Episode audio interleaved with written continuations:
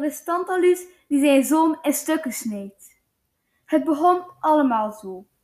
Op een dag keerde Tantalus terug naar huis van de Olympos met in zijn zak ambrosijn en nectar, die hij stiekem had gestolen van de goden.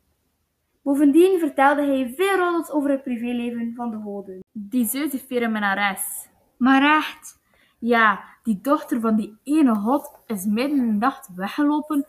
Weet je wat die hebben gedaan met haar? Ze hebben haar gestraft omdat ze de afwas was vergeten. Daarom is ze weggelopen. Ze was boos. maar dat kan toch niet? De goden werden erachter gekomen dat Tantalus dit allemaal had gedaan. En dus brachten de goden een bezoekje aan Tantalus. Waarom heb je dat gestolen? Waarom heb je dat gedaan? Is er een reden voor? Is er iets gebeurd? Oh, sorry. Ik nodig jullie vanavond uit om alles uit te leggen. Dan zal alles wel duidelijk worden. O jee, eindelijk weer een feest. Dit is al super lang geleden. Superleuk. Welkom op het feest. Ga maar zitten. Het eten komt zo. Wat gaan we eten? Wat de goden niet wisten, is dat Tantalus zijn zoon had vermoord. En dan in stukken had gesneden, lekker gebraden en met de duurste wijn overgoten. Op een mooi bedje van sla. Hij wou wraak nemen. De goden voelden dat er iets niet klopte, maar de meter, die met haar hoofd ergens anders zat, was al aan de schouder aan het peuzelen. Toen Zeus erachter kwam wat er aan het gebeuren was, en de meter hoorde dat ze de zoon van Tantalus aan het opeten was, werd ze woest. Ze gaf de opdracht aan Hephaestus om een schouder uit die voor te snijden. Toen puzzelden ze het lichaam van de zoon bij.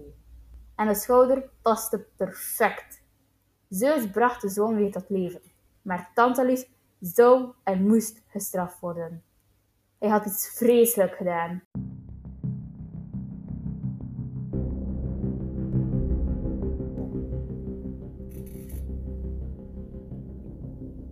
Tantalus, wij hebben de gepaste straf voor jou.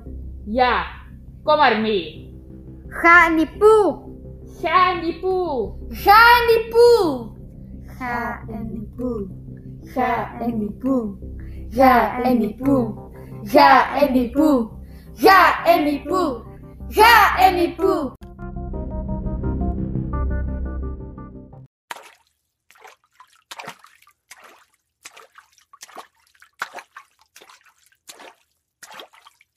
Daar stond hij dan, met water tot aan zijn knieën, helemaal alleen in die poel.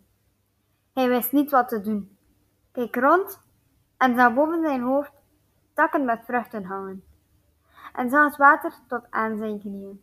Gelukkig heb ik nog vruchten tegen de honger en water tegen de dorst. Hij probeerde de vruchten die aan de tak hingen te pakken, maar telkens hij er naar reikte om een van de vruchten te plukken, zwaaide de tak buiten handbereik. En als hij vooroverboog om te drinken, deinsde het water van de poel terug om hem een slokje te ontzeggen. Hij kon ook niet uit de poel, want er hing een grote rotsblok boven zijn hoofd, die hem dreigde te vermorzelen als hij het waagde te ontsnappen. Tot de dag van vandaag staat hij daar nog steeds zonder eten of drinken in die poel.